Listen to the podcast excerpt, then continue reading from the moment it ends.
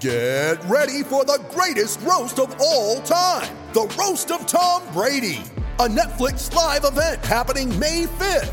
Hosted by Kevin Hart, the seven time world champion gets his cleats held to the fire by famous friends and frenemies on an unforgettable night where everything is fair game.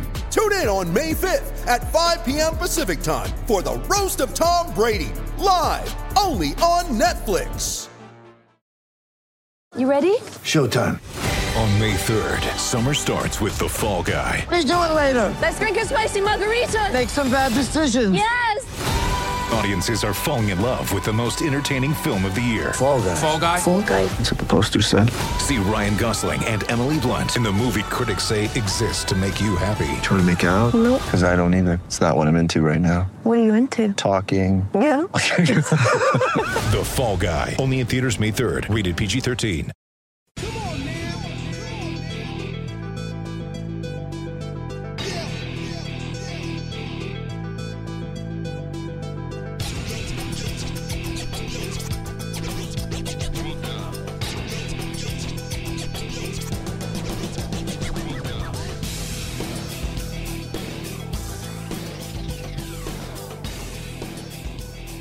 Morning, good afternoon, and good evening, rugby fans, and welcome to episode 129 of the DNVR Rugby Podcast. My name is Colton Strickler. I'm your host. Good show for everybody today. Uh, we'll go ahead and start the show off the same way we do every week. That's why jumping into the breakdown. The breakdown is brought to you by O'Neill's. O'Neill's is the official sportswear supplier to the biggest teams in World Rugby, Infinity Park, and the American Raptors. Shop apparel now at o'neills.com. That's O N E I L L S.com. Pretty short breakdown today, honestly. There's not too much I want to talk about, but I do want to highlight some of the stuff going on with the American Raptors. Um, and again, not a ton of updates other than the fact that the Raptors have been back at practice for two weeks now. This week was was really like the first full week of practice. You know, less admin stuff, more practicing, a bit more of a regular schedule. Um, and I'm sure we'll just keep getting ramped up as the season goes along. Um, but I guess more importantly, there were a ton of American Raptors in action around the MLR last weekend for the opening weekend of MLR 2022. Campbell Johnstone, of course, scored the first try in Dallas Jackals history on Saturday night. And in that Dallas Austin Gilgronis match, I think there was five player, five American Raptors and four like uh, three true like crossover athletes and Casey McDermott Vibes playing for Austin, uh, Sam Phillips playing for Dallas, and uh, Tommy Medeiros, of course, playing for Dallas as well. Campbell Johnstone, the guy I just talked about, uh, was with the Exos from the beginning. Uh, you know, obviously comes from a more traditional rugby background than Don McKenna in that match as well. So, uh, five American Raptors from the fall active in that match, which was awesome to see. Uh, and then just the rest, you know, around the league, we're going to see a lot more this upcoming weekend. Former captain Tani Tupo will make his MLR debut tonight for the Seattle Seawolves as they take on the Utah Warriors. Talk a little bit more about that and all the rugby you could watch this weekend in a couple of minutes. Uh, but it's good to see, and it's good to see Campbell get to you know score that first try, get in the history books there. And I can imagine we're only going to see more, right? We didn't see Sean Clark, who's still probably nursing his shoulder injury back. Um, Caleb Geiger out in New York. We should see him this weekend, I would think. So it's going to be a fun season keeping up with all these guys. Um, and it was cool to see a lot of them get some action in the opening round. So something to keep an eye on for sure. And then, of course, as a American Raptors, the current American Raptors continue to get back into the swing of things. Uh, we'll have more news and stuff on them as they get a little bit closer to matches. I think as of now, they're supposed to play their first match in about a month. I will, of course, update you all when I find out more of those specifics on that. But they're getting back into it. I'm looking forward to, uh, you know, like I said uh, last week, I've met a couple of the new guys. Looking forward to getting to know them a little bit better, get them on the podcast. Um, so it's looking like a, it's going to be a fun spring, that's for sure. That does it for the breakdown. We'll go ahead and talk about all the rugby you can watch this weekend now. Of course, start with Major League Rugby round two. Uh, the match I just talked about, Utah Warriors are at the Seattle Seawolves on Thursday. So by the time you hear this, the match will already have been over. Um, that's at 8:30 p.m. on the Rugby Network. Looking forward to seeing what Tani does in that match. Uh, for the next match of the weekend, we got some Friday night rugby. The Los Angeles Giltinis are at the Toronto Arrows. First home match for Toronto in two years, I think. It's been a long time. Uh, so you know that place is going to be wound up, ready to cheer on the Arrows. Uh, that's on Friday at 8 p.m. on the Rugby Network. We got the Dallas Jackals at San Diego Legion on Saturday at 2 p.m. That one will be on the Rugby Network as well. Again, looking forward to seeing a lot of those Raptors fellas in the Dallas Jackals lineup. Um, that's what I'm going to be looking for. We've got Rugby United New York, excuse me, Rugby New York. That's going to be a hard habit to break at Houston Sabercats on Saturday at 6 p.m. That one will also be on the Rugby Network. And that match, of course, got Pono Davis down in Houston. Looking forward to seeing Caleb Geiger in New York. Something we'll be keeping our eye on. Uh, next match of the weekend, we have Rugby ATL at NOLA Gold on Saturday at 6 p.m. When that one's on Fox Sports One. Uh, and then the final match of the weekend wraps up on Saturday night at 6:30 p.m. on the Rugby Network. We have Old Glory DC at the Austin Gilgronis again. Uh, looking forward to seeing Casey McDermott Vi get some more run down in Austin. So it does it for all the MLR matches, getting them out of the way early. That's why we have a Thursday and a Friday night match, and then the rest of the matches are on Saturday because we got the Super Bowl this weekend. Uh, so looking forward to watching that. Moving into Premiership, we got Bristol Bears versus London Irish on Friday at 12:45 p.m. and Leicester Tigers versus Northampton Saint Hampton Saints on Friday at 12:45 p.m. Uh, so you got yourself a nice little Friday slate. You can watch either one of those matches and then roll straight into the Giltinis at the Arrows. Got Sale Sharks versus Worcester Warriors on Saturday at 8 a.m. Exeter Chiefs versus Gloucester on Saturday at 8 a.m. Wasps versus Bath on Saturday at 8 a.m. and then Saracens versus Harlequins on Sunday at 6 a.m. It's the last one you can squeeze in right before the Super Bowl. Uh, no, never mind. There's a couple more coming up. Jump the gun. Uh, but you can catch all those matches on Peacock. We've got one match in the Allianz Premier 15s this weekend. It looks like a makeup match. We've got the Harlequins women versus the Worcester Warriors women. That's on Saturday at 8 a.m. on Premier15s.com. And then last but certainly not least, we got round two of the Guinness Six Nations. We've got Wales versus Scotland, France versus Ireland. Uh, that excuse me, Wales versus Scotland's on Saturday at 7:15 a.m.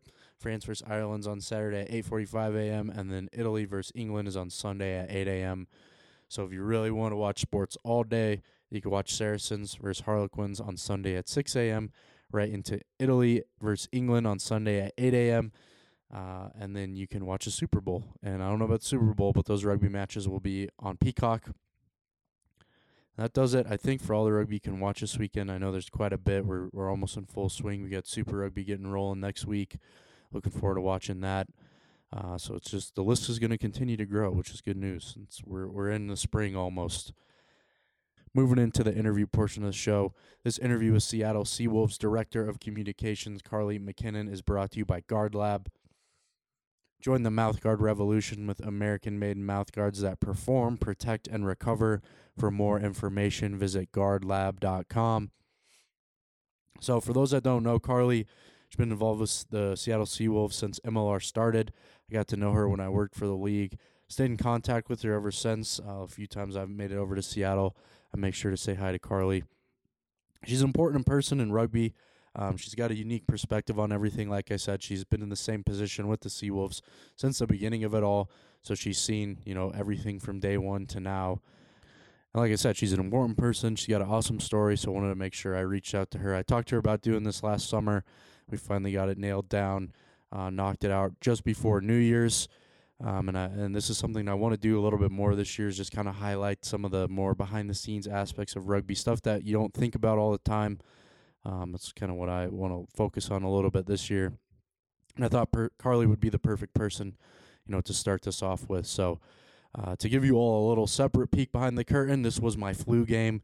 Did this interview a couple hours before I test positive for COVID, just before New Year's. I woke up that morning, had a pretty solid feeling that I had it. Uh, and sure enough, when got tested, got COVID. So that really doesn't have anything to do with the interview, but just just a little fun fact, just a little tidbit. If you're keeping score at home, if you got like a DNVR rugby trivia tracker, that could be a question I think somewhere uh, at some point in time. Uh, so with that introduction, let's go ahead and kick into my conversation with Seattle Seawolves Director of Communications, Carly McKinnon. All right, now welcome on to the show a very special guest. We have the Marketing Communications Director for the Seattle Seawolves, Carly McKinnon. Carly, how are you doing? I'm doing great. How are you, Colton? I'm good. Thank you so much for coming to chat with me for a little bit. Looking forward to it. I know we talked about it last summer, so uh, it's been nice to kind of get it knocked out here six, seven months later. Yeah, for sure. Yeah. So, Carly, first question I ask everybody that comes on the show is just can you tell us a little bit about where you're from? Yeah, so I'm uh, born and raised here in the state of Washington, um, kind of on the, the east side of, of Western Washington. Um, went to, to high school here, uh, went to my university is over in uh, Pullman, Washington, which is basically Idaho. Uh-huh. Um, but with it's as far as I could get away from home without without going out of state. Um, from a, from a- from a yeah, exactly. Um, and then I came back right after um, college to, to the Seattle area, and I just really haven't found a reason to leave. And rugby is a big big part of that. Um, so yeah, born and raised, and haven't left yet. Yeah, I don't blame you. It's a great place. I love going to visit. Yeah. It's a it's a must stop every year. I feel like I got to knock it out, go up there and check everything out. Unfortunately, last year came at the time when it was like a billion degrees. That was awful. Yes.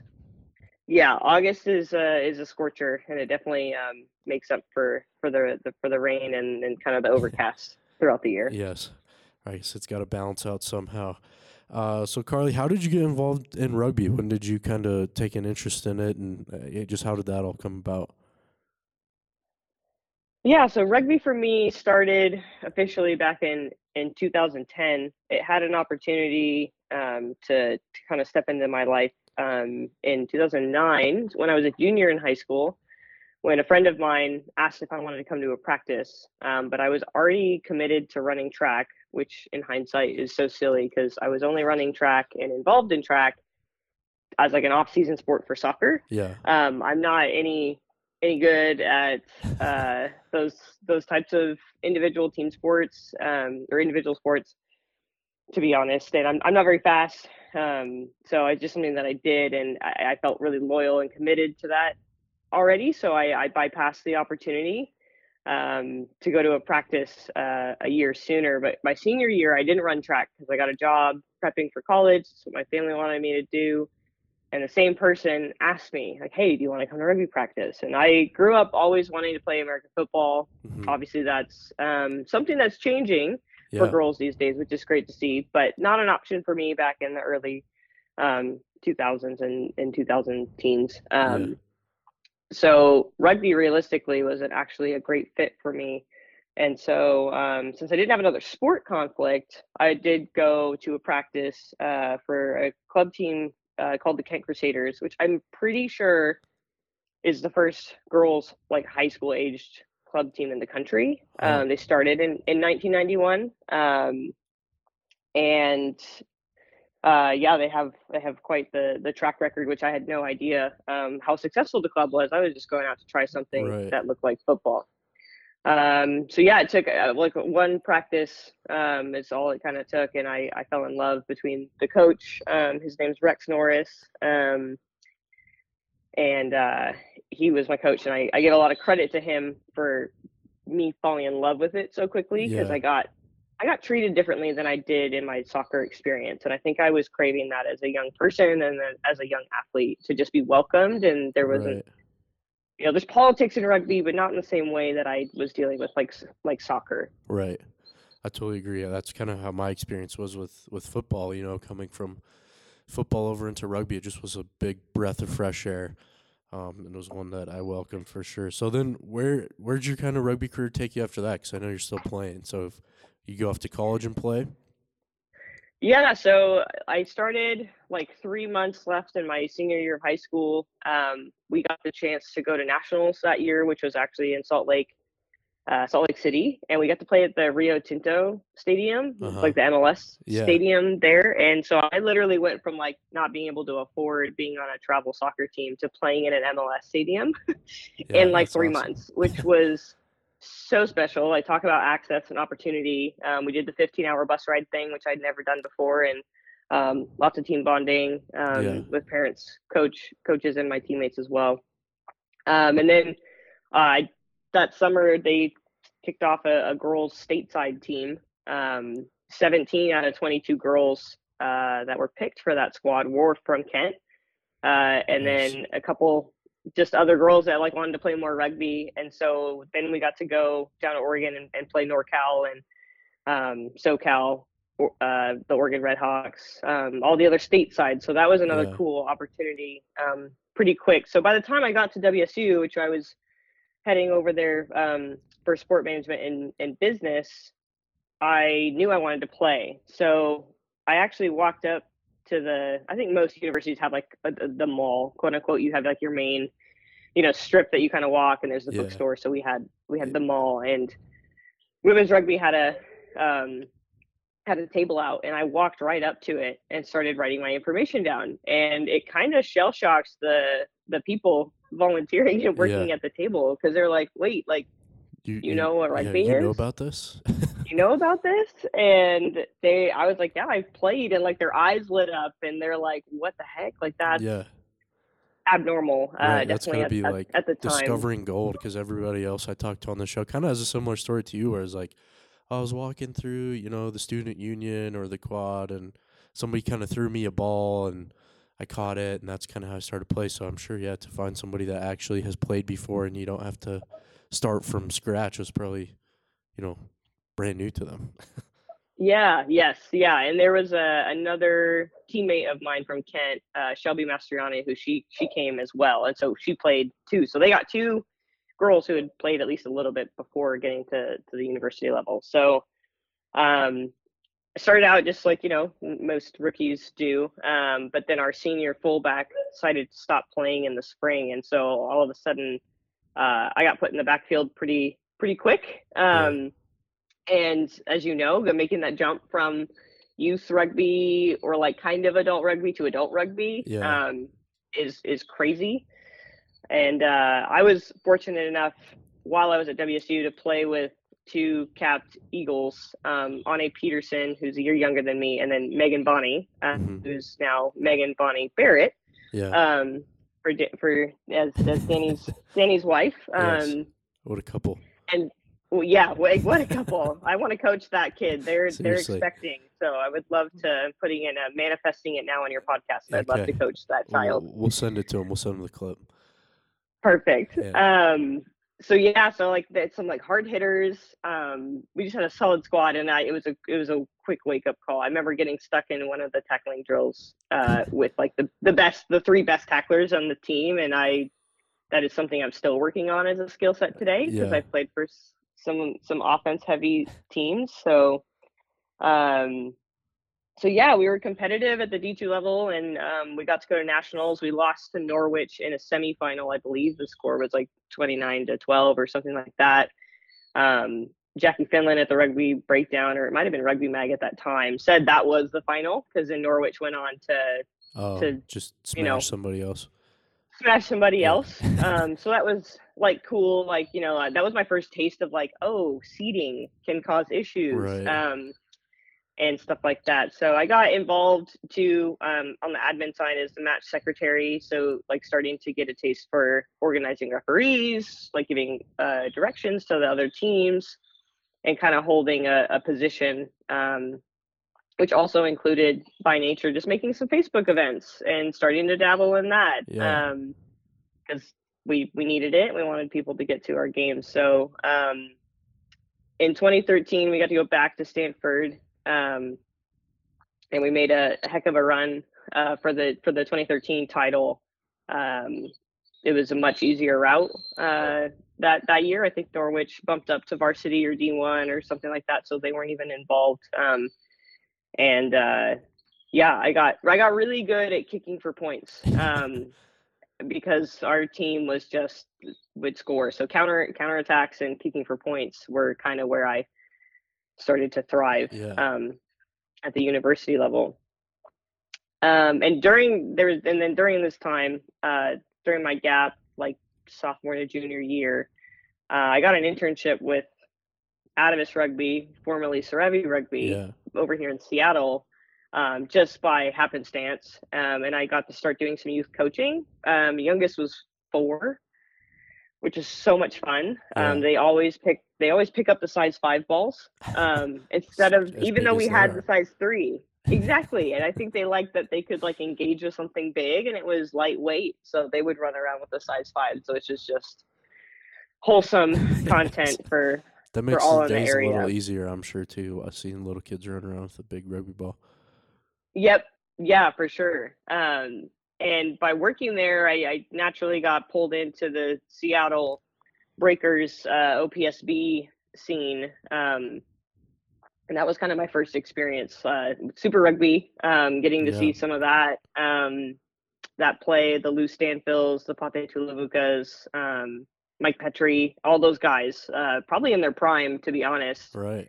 Um, or just peaking, probably going into their you know second or push for their World Cups and stuff. And um, so I started playing sevens um, in 2012 because Evan Hag, who was working of us at the time, um, kind of wrote me wrote me into it. But that was a ton of fun. And between coaching all summer and playing sevens, um, one of my teammates, I remember she, we got back to, I got back to my junior year, which was, which was my last year on campus, um, just the way that my degree went. Yeah.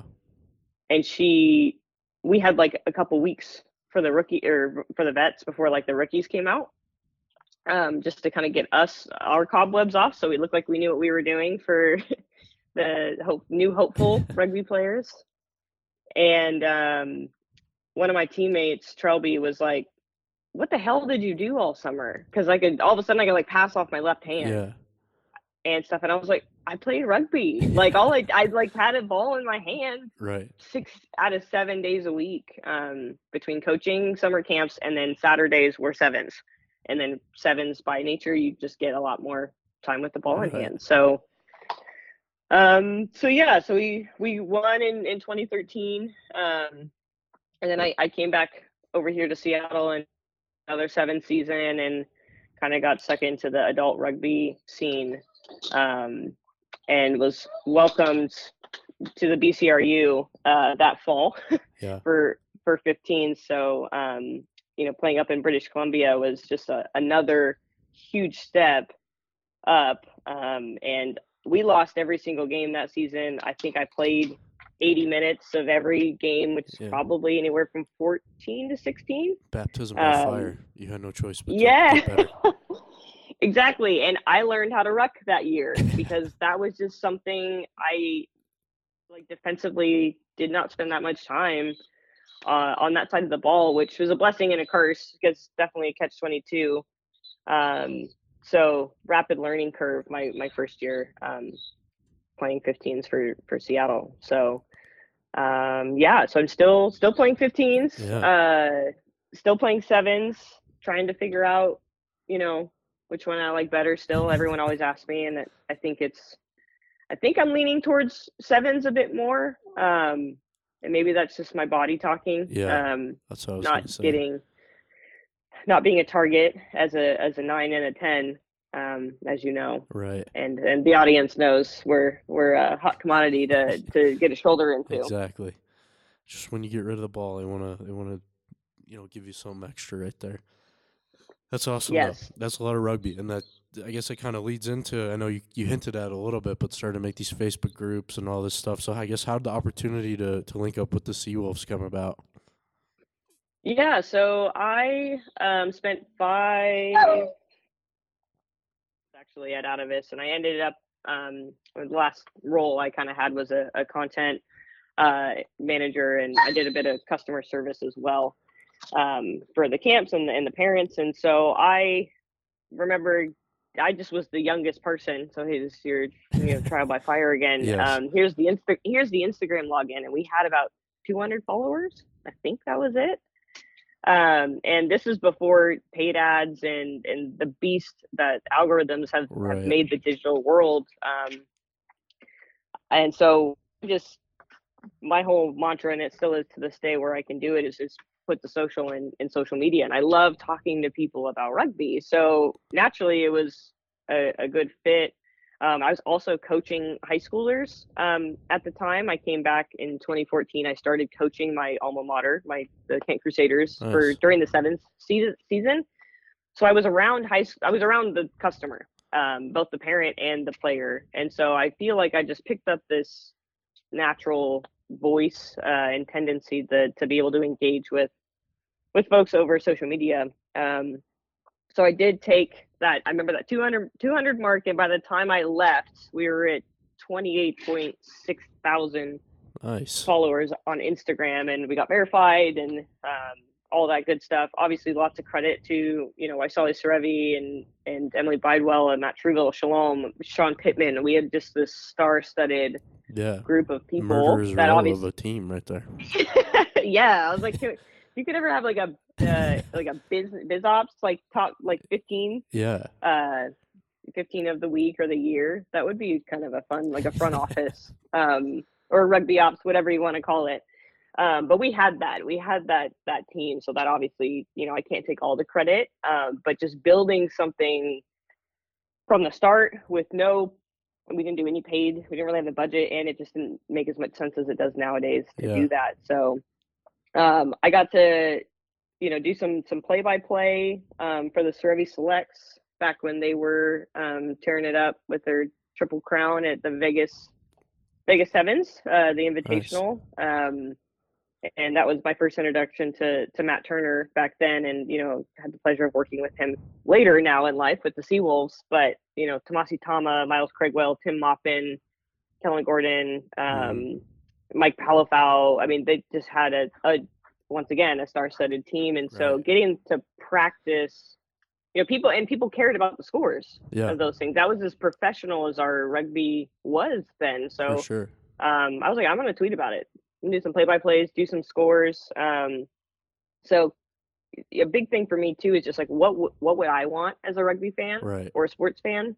What do I want to know? When do I want to know it? And I try and use that lens um, pretty often, and it's definitely moved. You know, from the high school, college athlete trying to go to a camp, make the national team, to um, the Seawolves audience, you know, our, our main like season ticket members and, and fans actually skew on the bit older side. I'd say like 35 plus. Yeah. Um, and so that's been kind of an interesting transition. Um, thinking about when I can use emojis or when I need to just spell it out Right. and be really clear. Um, so yeah, so my background at Atavus definitely helped a ton, but I was kind of ready to get out of working in rugby. Um, Yeah.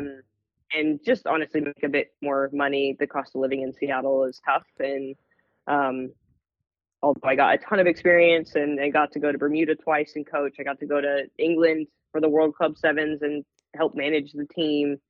Um, you know, really invaluable stuff. I was like, I still gotta gotta go make some money. Unfortunately, that's recruited the way for- Yeah, yes, yeah. So I got recruited for a healthcare job um, at Seattle Children's, which is our pediatric um, research hospital here in here in the area. And I, I took a took a risk, um, and that that that paid off. Um, but at first, I was just a contractor. It was a six month contract, and it was like, let's see if it's a new a good fit. It was a new role for them, and I was like, if I if I hate it after six months and I miss sport, then I'll figure it out. Yeah. Um, so I and say probably a month and a half later, um, you know, or the the Seawolves kind of I knew about the Seawolves. I knew about MLR. Um, I knew that it was going to be in its infancy and like that wasn't a financial option for me quite yet. Um, so I poked around a little bit, but that was that was the takeaway I got. So I was like, okay, that's I can't do that right now. Maybe maybe let's let's get them through. You know, and we just got through the pro rugby situation, right? Yeah. So I wasn't exactly hopeful um, that something was going to pan out, and I know I was not the only one that was feeling that way. Right. Um, so a teammate of mine, um, she played a little bit of rugby here in Seattle, but played mainly in in Chicago. Um, Kim Beal, she uh, was PR head of PR for the Seattle Storm for about six years up here, and we met through rugby, became friends via the industry, and um, her, the Seattle Storm have a an arm of sport management Uh-huh. uh, called Force 10, and they help uh, they helped the the women's uh, NWSL team, the C- the Rain, which is now the OL Rain, Uh-huh. kind of get off the ground. Uh, they help Pac-12 men's and women's basketball with ticket sales, and um, the current ownership of the Seawolves um, was friends with the president of the Storm, and so they're like, "Hey, let let us help out." Um, with the PR and and some of the stuff that maybe you don't want to deal with Right. uh, in your first year. And so that just happened to be Kim, uh, and uh, I was following the social media, and there was a couple just like small errors, not nothing that's a not a big deal, um, but weather the weather uh, Right, right. popped up on a on an Instagram thing, and it was the wrong weather, and so I'd send her a screenshot like we do as teammates, and we you know we banter and we pick on each other. So I like sent it to her, and I was like, you know, get your get your boys or you know whoever whoever's running things like you know heads up. And so after about three or four times of doing that, I think she probably got annoyed to the point where clearly I might have been a better option. Um, and so she called me and and I was at work. Um, and she's like, "Hey, you know, I'm calling you as a friend. Like, the Seawolves owner is going to reach out to you tomorrow about, you know, supporting on the social front. Like, do you do you have capacity?" And I'm like a month and a half into this job, and so far I'm really liking it. But I'm like, this is literally a dream situation. Right. Um, professional rugby in my backyard of my hometown um, as a sport management graduate. So I was like, I, you know, I swore a little bit, and I was like, like, you know, no, but I'll I'll make capacity. Yeah. I'll make it work. And so, um, uh, for, former owner uh, Shane Shane Skinner reached out to me the next day, and, and we had a conversation. And um, one thing led to another, and I was I was in the mix within you know a week or two. As this and this was I think my first day was technically March 9th, and I believe our first match against San Diego at home was April 22nd. Jeez. So um, it was another um, trial by fire. And now that I'm saying this all to you, I'm like, wow, I've really had to learn on Yeah. the fly for a long I mean, that's the way to go through it, though. I feel like everybody I talk Ah. to, and even like in my you know experience too, is the same way. When I worked for MLR, it was I went to a free the free match that the Raptors played against Nola Gold, and I saw Hampton there that I'd met, you know, six months earlier, and he just was like, "I'm drowning in work. Can you please help me?" And I was like, "Yeah, sure." So I think it was the next day he sent me over the stuff, and and they were off we went. So it's just kind of like how it goes. I feel like.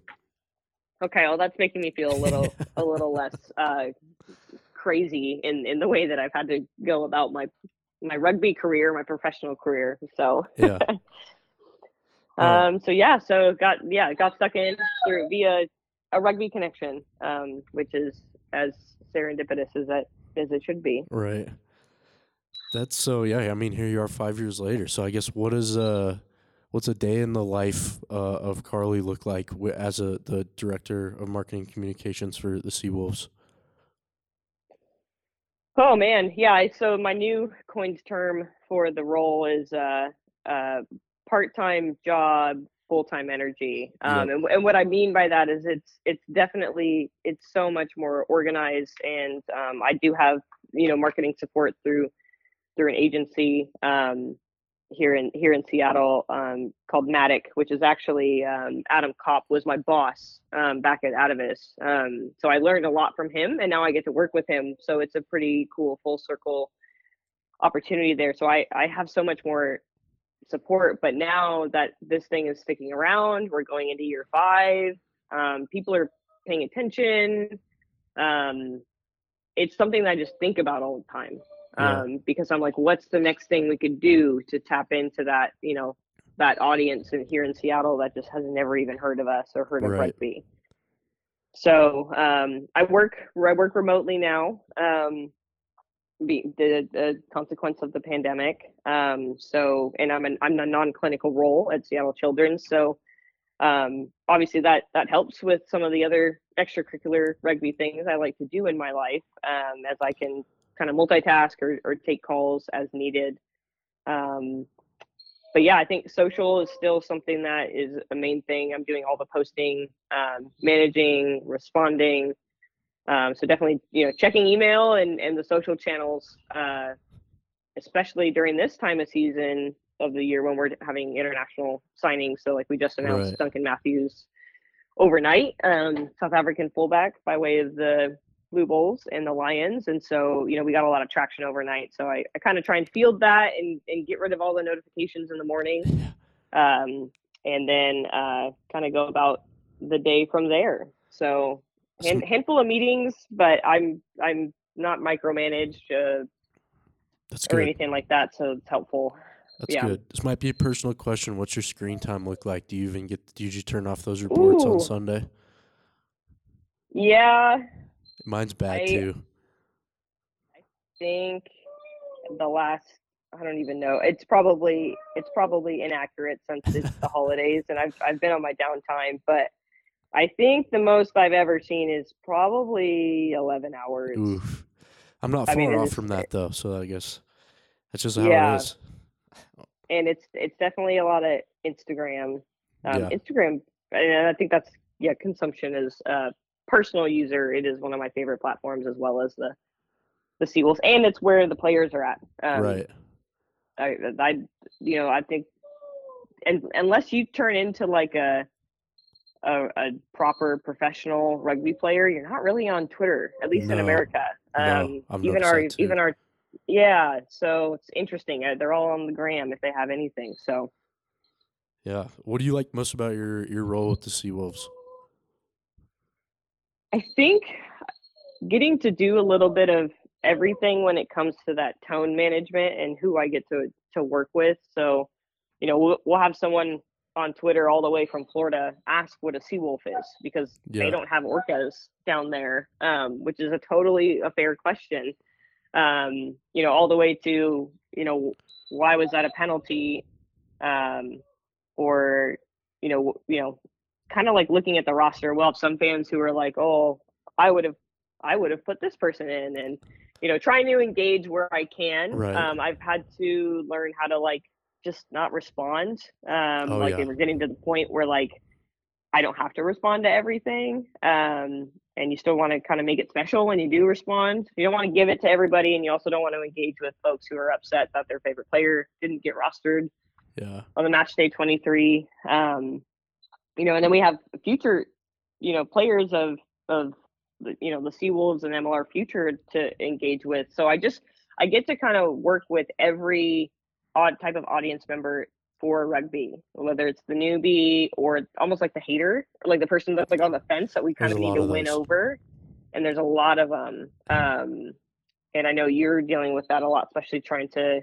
you know your work with the the exos and, and trying to get i'm sorry the raptors now um Understandable. american It- it- raptors It, changes um, quite a bit. yes yeah but specifically in that whole like the exos you know approach and project um i'm sure you've been dealing with a lot of that that energy as well um you know and then all the way to the the, the family that's totally bought in and we have you know their daughter's a ball kid and um stuff like that and then the future player um as well as getting to like interact with the other sports teams in town and Yeah. um we kind of have this like seattle love I've thing going that. on and that's I feel like you, your team is like the best at that of all the MLR teams, just based on what I've seen from afar. Yeah, and I well, and I think that that's something that was organically started by the other teams in the area, um, and now it's just even gone.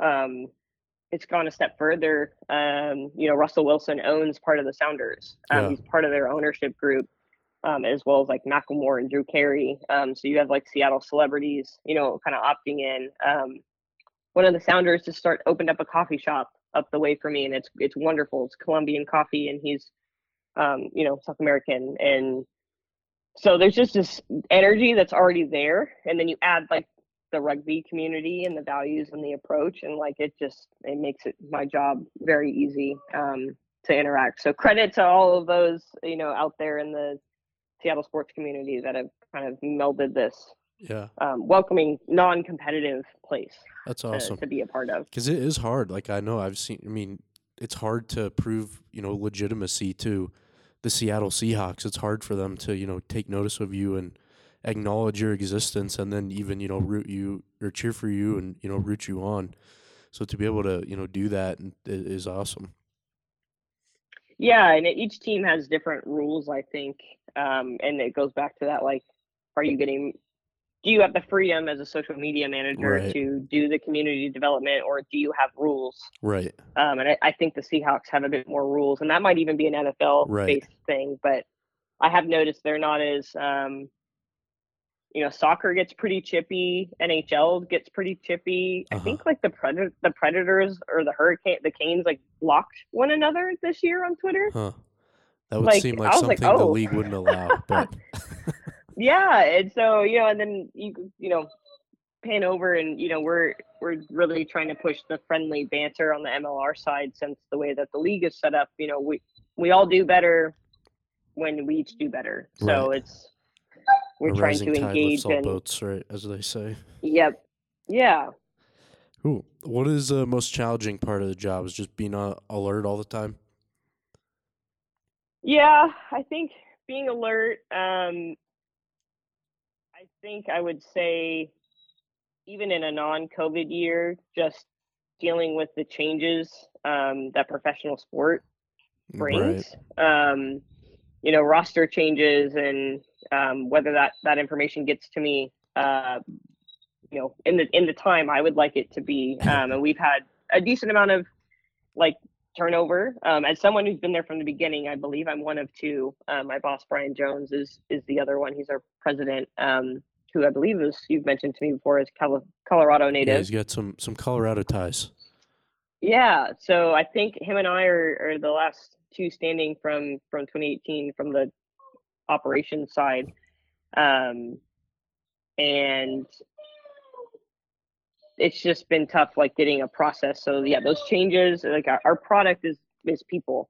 Um, Right. The players are a product, and so when our our if someone gets hurt and we have changes, um, and and some people don't maybe think about broadcast and think about um, updating our fans the way that that I have to, and Right. um, you know stuff like that. So that's that's tough, but I know that everyone else is fielding um, a million different things. So just trying to, you know, when I approach those situations, just trying to be, you know, be be human about it. Yeah, like, hey, that. you know, People got different nothing- priorities, you know.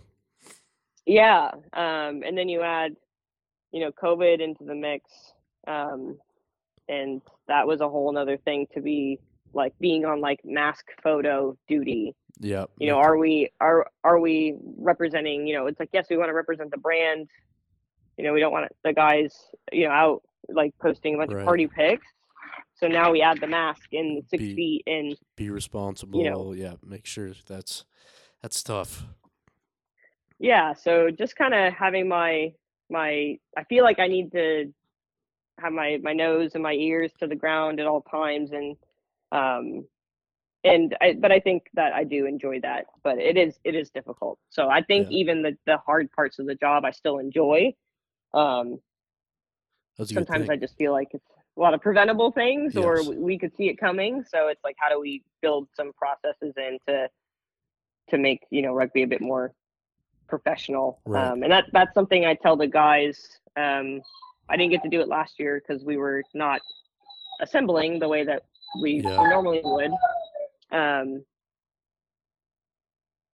um, but i normally tell them in my like my media um, media Oh. training. sorry my, my puppy Oh, in the background. that's okay. Dogs are welcome on the podcast, the dog podcast. Okay. He's a big um ball guy like mom is, so he Yeah. needs his needs his ball. There we go. um I tell them that like we have to it's just like being a student athlete, right? You have to be a student before you can be an athlete. Yeah. Um and with with rugby, with where we're at right now, like we have to be professional right. before we can have the rugby bit, before we can have the boat races and the tour energy and the banter. It's like we got to tick these boxes first before we can get that. So I've I've been trying to remind them because we're in this. It's a weird transition. It's It weird is. for me. I I know a lot of these guys and I know them personally. So right. um, it's it's something we all have to do. Um, is and for the good of the sport Right. if we wanted to. Right. to and I- grow, I've had a lot of conversations like that privately, I guess, like just with people and you know my personal life and um, I feel like we are getting there slowly but surely. But yeah, there is there is you know certain things that I still look at and I'm like, this got to change if this is gonna last. You know, like we need to make the appropriate changes if we want this to keep growing and trending in the right direction. Yep, totally agree. Yeah. and Or- that means we someone's got to be the the the party pooper, Yep. and I feel like that's me a lot. So, like you said, somebody has to do it. It's a dirty job, but somebody has to do it. So, Carly, uh, I like asking rugby people this. What's your favorite rugby memory? Kind of comes off top of your head. I like asking this. Could be, uh, you know, a high school match. Could be whatever. Like you've been involved with a lot of cool, you know, different things. I'm gonna ask you favorite Seawolf memory next. So maybe, maybe don't say one of those uh, if you want to. But uh, what's your what's your favorite rugby memory that comes to your mind? Yeah, I eh, I'm sure there's probably a, a top five list somewhere, but um, as someone who has always been, uh, you know, not the not the shining star uh, or a game changer, I I would call it. Um, I did have my like game changing moment, um, actually there in Glendale, back in uh, 2016. Um, I suffered a knee injury uh, in practice. Um, a little bit, of, little bit of friendly fire, um, but I'm not bitter. It's okay. Um, I didn't get to go to the Sweet 16s or the round eight, whatever we did the weekend before. Um, mainly because our coach said like, no, a few more weeks, even though my PT had cleared me. Yep. And so I was just like, man, like I want to play, I want to play. Um, and so we are queued up to face Chicago North Shore. Um, this is their pre WPL days um, in the D1 final uh, in Glendale and we beat Beantown the year before. Um, so this would be an opportunity to go back to back, which is pretty cool. Yeah. And um, this is when we had Naima Reddick, Ashley Kamichik, Kelsi Stockert. We had some some household Eagle names uh, on the squad. Um, I think Carrie White was still in the mix at that point, former former Eagle nine. Um, so and, and then just girls that have been playing together for a long time. And I ended up starting uh, in the final, but on the wing.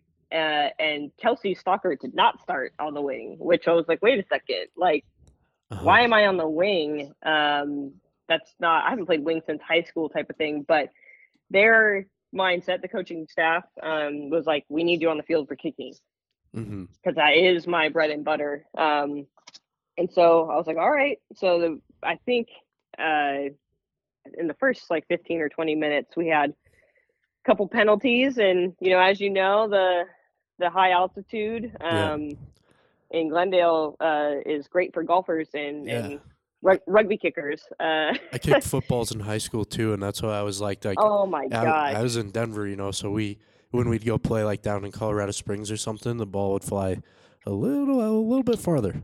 Made my kickoffs Yeah. look a little bit better. Yes.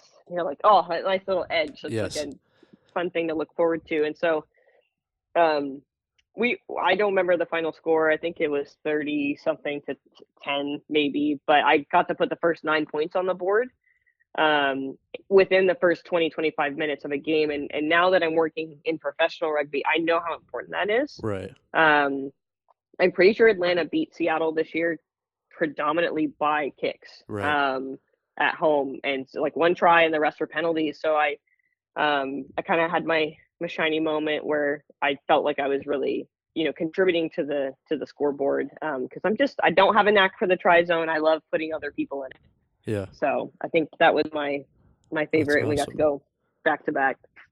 Perfect. Yeah, I totally know what you mean. Like I said, love kicking, and it makes it's just, it's disappointing for me though because I have picked up golf in the last few years, and I am so bad everywhere else. Like when I played in Hawaii with my parents, and don't hit it as far. It sucks. Um, Ugh, yeah. It's a tough learning curve. It is. so, what is uh, what's your favorite Seawolves memory then? Since you've been there for literally all of them. Oh yeah. Um, I mean the. I- think there was a game when we played NOLA year one where I think Brock Staller scored twenty out of the twenty-five points. Uh-huh. Um, you know, and, and that he got the baller Brock Staller uh, name. Uh, I got to witness the the seawall being born um, when the guys went 34 phases against Utah Uh-huh. um, which after talking to uh, Hulu this this past year, who played for Utah and for us, um, I, I kind of agree with him. He posted that I think the, the best rivalry in the MLR might actually be Seattle and Utah. Uh-huh. Um, and kind of the grudge match. Everyone thinks it's San Diego because of, of the one match, Yeah. but I think the back the proper back and forth with Utah um, might might be our actual rivalry. Um, so yeah, so 34 phases, turned over the ball. Everyone, the seawall defense was born. Um, you know, but it's just tough to beat being in San Diego um, and watching Joe Pietersen go for the drop goal and and thinking, oh, we have time left. Yeah. Uh, and um, yeah, high tackle, kicked a touch, and uh, Dan Triweller on the on the throw, and and a, and a 13 man maul um, to to win it in overtime. Um, and to be there, I unfortunately though I I will regret this for the rest of my life. I was on the the other side of the field. Um, Were you? I was kitty. I w- cor- I was kitty corner. Oh, Uh, across came the down- way. I came down from the box. I walked right down that hill, and I just stood right there, and it just so happened to roll right into my face. I had a great Ah. view of that. Yeah. Okay. Well, I'm glad you got it at least because I'm. It's. I just was standing on the side of the field um, with my former former um, player that I coached, uh, current teammate and current now best friend, uh, Jenny Johnson. yeah. Um, she's my she's my Twitter Twitter spotter on on match I day. always see you Um, guys so- on TV together. I can always like Yes. this big blonde girl and then Carly right now. to. Yes. yes. Yeah. She is awesome, and she also works in in sports, so it's definitely not a uh, a handout by any means. She's earned her spot to to be there and, and help um, on on match day. Um, but yeah, so we st- we always stand on the the that 22 when we're in, at Starfire, so that's just kind of where we camped out, and um, yeah. But she did turn the GoPro on early, uh, and good. she got my reaction. Um, so I have my full reaction uh, on video. So I, I'm I guess that's probably why it's my favorite, is because it's one I get to re- replay on my phone every every now and then. That is so, a good one. I love it. Uh, Carly, what's the rest of the? I guess it's it's hard to even call it the off season anymore because uh, the season's right around the corner. So I guess what's the next few weeks look like for you? Yeah. So next few weeks uh, will be headshot day. Um, so getting the media media day done once um, once we get the kit uh, kit in hands here in here in Seattle from Paladin. Um, it will be hopefully kind of a media combine, um, which we normally like to be a bit more hands on. Right. Um, with but with the the rising COVID cases, I don't think we're gonna you know let let the media come and, and hit a tackle bag, pass a rugby ball, Right. be lifted in a line out. Um, kind of that stuff we like to we like to normally do. So getting them out to at least a practice to get some B roll. Um, kind of just hammering the media outlets. Um, the Seahawks are not having a good season. Um, and the Kraken matches um, keep getting postponed because of COVID and, and the Canadian border Right. issues. Um, so I think we have a, a good opportunity. You know, the Sounders don't start till Feb.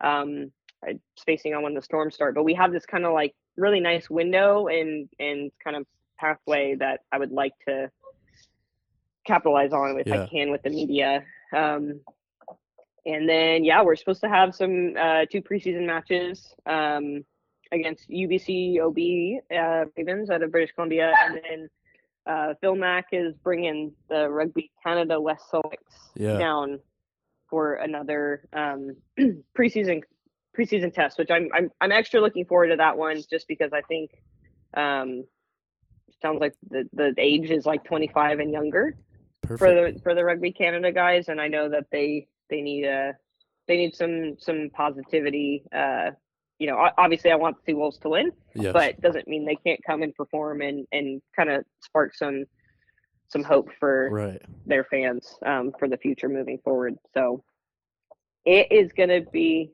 busy. Yes. It's it's right around the corner too. What is it? Thirty some days, forty some days, something like that. Yeah, I think we're like, oh, I don't know, 38 days Oh. to, yeah, we, we host Toronto um, Feb 6. Yeah. So- that that'll be here before we know it. Yeah. And then we have a Thursday game against Utah. Oh, so boy. that'll be, um, yeah. And then LA, Toronto's going to play LA uh, up in BC cool. on the 11th. So I was like, oh, I was like, can I, can Shoot I up there. for you? finagle? Yeah. If the Clippers open, that would be that w- I would love. I mean, that's gonna be the first MLR match played in in BC for Yeah. first regular season. So um, we'll see. Maybe I'll, I can sneak up and go be a fan. Um, It's the best. I've been doing that a lot more these last couple of years. It's awesome. I love it. Uh, well, that's all the questions I have for you, Carla. I usually leave this last part open. If you want to push uh, socials or anything, feel free to, to shout it out. Oh yeah. Well, obviously I wouldn't be doing my job if I didn't say, you know, go go ahead and go follow Yeah. um, at Seawolves Rugby on all the the accounts. We just got our, our Twitter verification, um, which that. was a bucket. Congratulations. Thank you, thank you. That It was a looked like bucket you- list you item. Went, you went 10 rounds with Twitter, it looked like, over these last Uh, couple of months. So, Yes, yeah. So excited. That's that legitimacy piece, you know, you were talking about earlier. Yeah. That's massive, massive in our, our sport market. So yeah, we're at Seawolves Rugby. Um, and then care to follow me, I'm at McKinnon Carly on, on Twitter and uh, at Caffeinated Carly on Instagram, which I still can't believe that handle was available because That's a gem. it's perfect. So so yeah, I'm the voice and the face behind the the brand, and um, excited to continue to be. And um, yeah, I'm just gonna keep doing doing whatever doing whatever I can to grow the game until hopefully it's a, a professional um, full time opportunity, which I know a lot of folks are are also in line and, and waiting for. So I hope we all get to get there um, in due time. Yeah, we'll keep up the good work, Carly. Thank you so much for your time. I'll try to shoot up again. I gotta have you know Seattle on my list every year. Try to shoot up again, catch a match this year. So I'll be sure to say hello. All right, we can't wait to see you. I hope everybody enjoyed that conversation with Seattle Seawolves Director of Communications, Carly McKinnon. I know I certainly did. I appreciate Carly taking some time out of her day to come chat with me for a little bit. I felt kind of bad because I think she was on vacation, you know, when we arranged that phone call. Uh, so I had to make her work a little bit. Um, but I really did appreciate the, the conversation and I enjoyed it, and I hope everybody did as well. So make sure you give Carly a follow, keep up with everything she's doing over there with the Seawolves. Uh, just a, a kind of a fun look behind the curtain uh, and something to think about, I guess, as the year goes on. So we'll go ahead and move into the required reading portion of the show now um, and do some shameless self promotion here. Uh, but I'm working on this thing every week this uh, this year during MLR season called the MLR Grab Bag.